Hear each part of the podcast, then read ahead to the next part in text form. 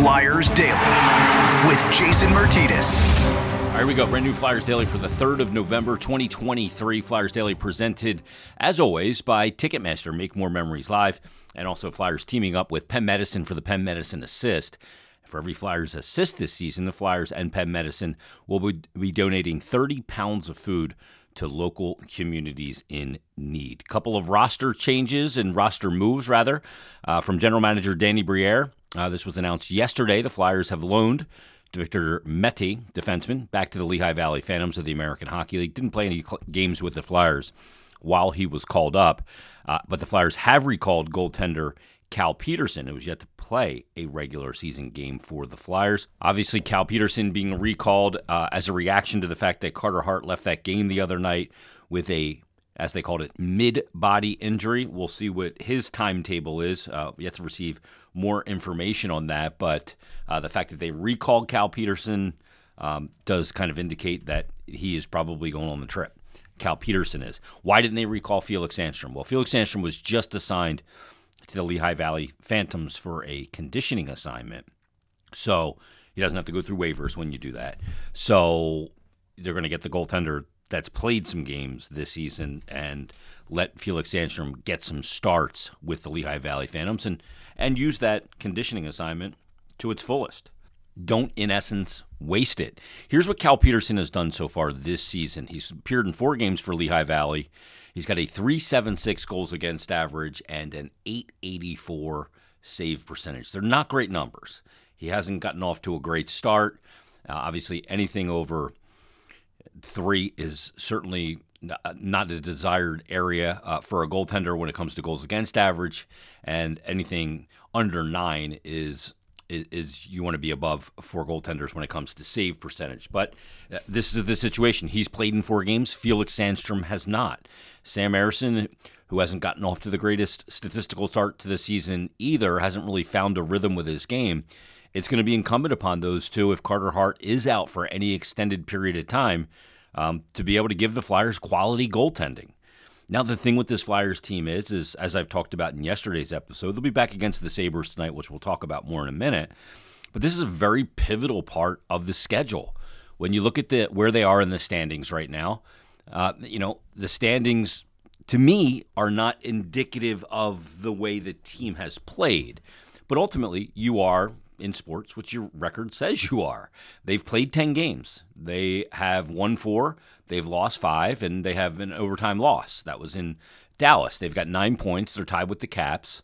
The Caps have played two less games, and the Flyers have now lost three straight, and they haven't, they won one game where they scored more goals than their opponent one time in their last six. That's when they beat Minnesota 6 to 2 after that mini two game road trip against Dallas and Vegas.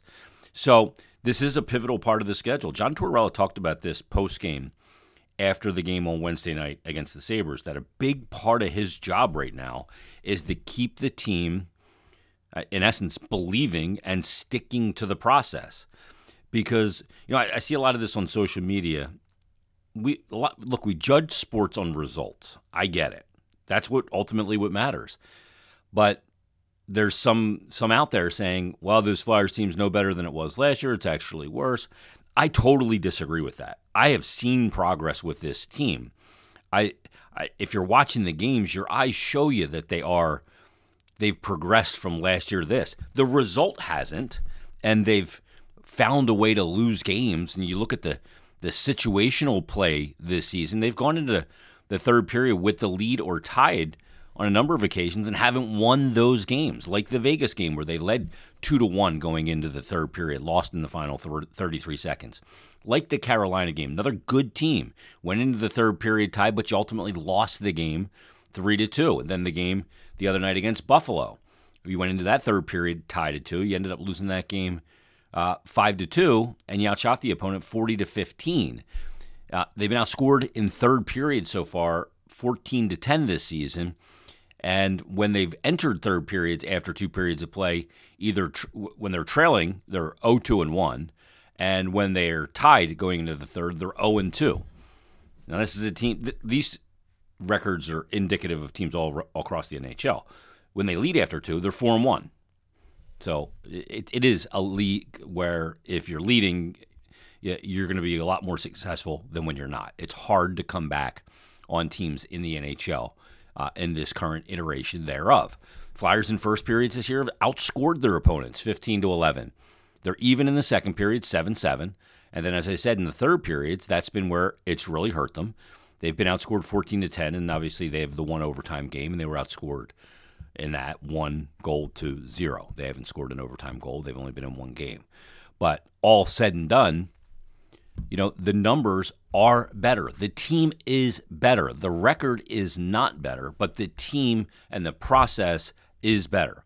Now, they had a better record last year through their first 12 games, but numbers and the underlying numbers were not good. I saw this tweet yesterday from Charlie O'Connor, uh, who covers the team, and the Flyers are second in the NHL in all situations shot on goal share at 55.69. That's good. That's all situations. They're seventh in the NHL in five on five expected goal share at 55.91%, and they're first in the NHL in all situations with expected goal share at 58.3. They are driving considerably more offense. And you don't you don't need those stats that I just gave you from Charlie to know that. If you watch it, you see it. Now, goaltending has been good for them, has been solid when Carter Hart has played, but they do lack the pure finisher. Hopefully that's coming with Matvey Michkov and Cutter Gauthier. Hopefully Tyson Foerster can find the scoring touch. And others. Travis Konecny has been good so far to start this season. But they're having an inability to score in the third period right now when they really need a goal. They've gotten great opportunities, high danger chances. Freddie Andersen, Ukko-Pekka Luukkonen in the Sabre game. They were able to keep them off the board and then find a way to score on the Flyers and cost them the ability in a simplified win the period, win the game situation. So the numbers and the team is better. It has progressed forward. Is it good enough? No. Not suggesting that. Is it better? And has it moved a step forward? Absolutely, it has. And look, it's weird because hockey's a weird sport. You can outshoot a team 40 to 15 and lose 5 to 2. Hockey's a weird sport. You can be a better team and have a worse record over a sample size of games, whether that's 5 games, 10 games, 12 games, whatever it might be. Sometimes it's weird. I remember a few years back, Flyers were mired in, in an extended losing streak. And I think the GM was Ron Hextall at the time, and he said, I think the team is playing pretty good. And when he said that, they had, I think they lost their ninth game in a row, and and people went bananas. They're playing good. You've lost nine in a row. Blah blah blah. They actually were playing good at the end there, and you could tell they were going to end the losing streak any at any moment because then they did, and then they went on, and they, I think they won seven straight after that. So the process was good, but the process in hockey doesn't always equal the result in hockey. But that's the big task of John Tortorella now is keep the team on the process of how they're playing right now. Find some more timely scoring in third periods, bear down, bury some goals, absolutely. But structurally, and the pace at which they're playing in transition, the way they're exiting their zone, all of those things. Keep those things moving in that direction that they are right now. And things will change. That's how, if, if they keep doing that, then the, the success will come. I'm not saying they're going to be a playoff team, but that's the key is doing that for players. Players have that one mentality. Did we win? Did we lose? Did we score more than we gave up? Real simple.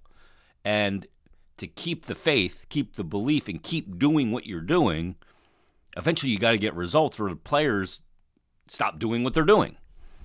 Now they know in a short sample size, hey, we're playing well we deserved a better fate.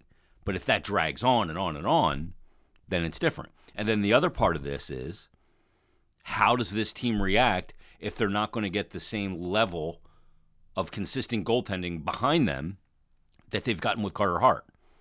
Is Sam Ersson and Cal Petersen going to be able to give them that freedom in their mind to be creative offensively, not be afraid in transition to push the pace and make a play because you know you've got a guy back there that if it doesn't go right and it goes the other way, that he can bail you out. He can keep the puck out of your net.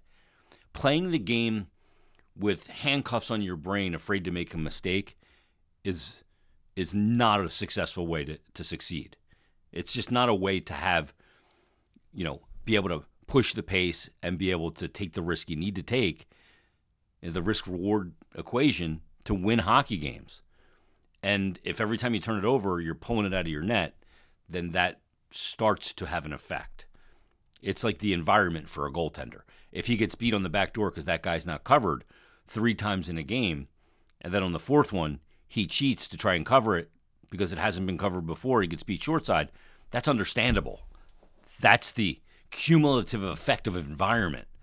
Well, that can also be the cumulative effect on not getting saves whenever a puck is turned over or you want to make a creative play. You have to be free of mind to be able to do that. So, what's the trickle down effect of all of this? We'll see. The coaching staff going to try and keep the guys playing with the same structure, the same system, the same urgency in transition, same structure in the D zone, same attactive, uh, attacking and decisiveness in the neutral zone, and the same forecheck. But the results got to come, and they're coming up on, on a very tough part of the schedule. Talked about this in yesterday's episode. This is not an easy month of November for the Flyers. It's just not. You look at this game, okay, they're back in Buffalo tonight to wrap up the home and home. Los Angeles, the Kings on Saturday at Wells Fargo Center. Then they're going to fly out Sunday for a road trip. They're going to see San Jose. San Jose stinks. All right, San Jose is no good. So that that's a game you got to win on the road. San Jose, by the way, in nine games is 08 and one. They've got one point on the season. So that game aside, after that, you go to Anaheim. Anaheim's off to a good start. They're six and four. They beat the Flyers already, seven to four. They had a good road trip. They were four and two on the road, two and two at home. But even Anaheim, I'll, I'll say that's not even a high quality opponent yet. After the Anaheim game, you go to Los Angeles, you take on the Kings. I think they're a playoff team. Then you come back east, take on Carolina on the road. Then you come back home, you take on the Vegas Golden Knights, who, by the way, in 10 games are 9 0 1. Then you get Columbus, who the Flyers beat on opening night. So a little bit of revenge here for Columbus. They're not off to a great start. Three, four, and two. I think they're a decent team, but we'll see.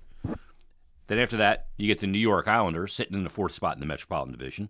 You get the Rangers, who sit in the top spot of the Metropolitan Division. Then you get the Islanders again. Then you get Carolina, who's in the second spot. And then you get New Jersey, who's sitting in the third spot. And I think all of those teams, New Jersey, Carolina, the Rangers, obviously Vegas, are all playoff teams. Columbus might be. We'll see. And the Islanders might be. We'll see. It's a tough schedule in the month of November. And now you might have to do a lot of it without your rock goaltender back there in Carter Hart. How does that affect what happens in front of the goaltender? Can the coaching staff, as John Tortorella, the biggest part of his job right now is to keep the guys playing the same way, despite the fact that they haven't gotten the results? This is a really really big stretch of games. And look, it'll be dropping the puck tonight in Buffalo against the Sabres, back to back this weekend. If Carter Hart can't go this weekend, which it looks like he can't, you're going to get Ersson in one of these games and Cal Petersen in another. Ersson has given up a lot of goals already this season. Cal Petersen has not had great numbers with the Lehigh Valley Phantoms in the four games he's played. So, where's this going? This is a big spot in the schedule. We'll break down Flyers Sabres tomorrow. We'll preview Flyers Kings tomorrow. So join us then. Everybody, enjoy your Friday. We'll talk to you tomorrow on a brand new Flyers Daily.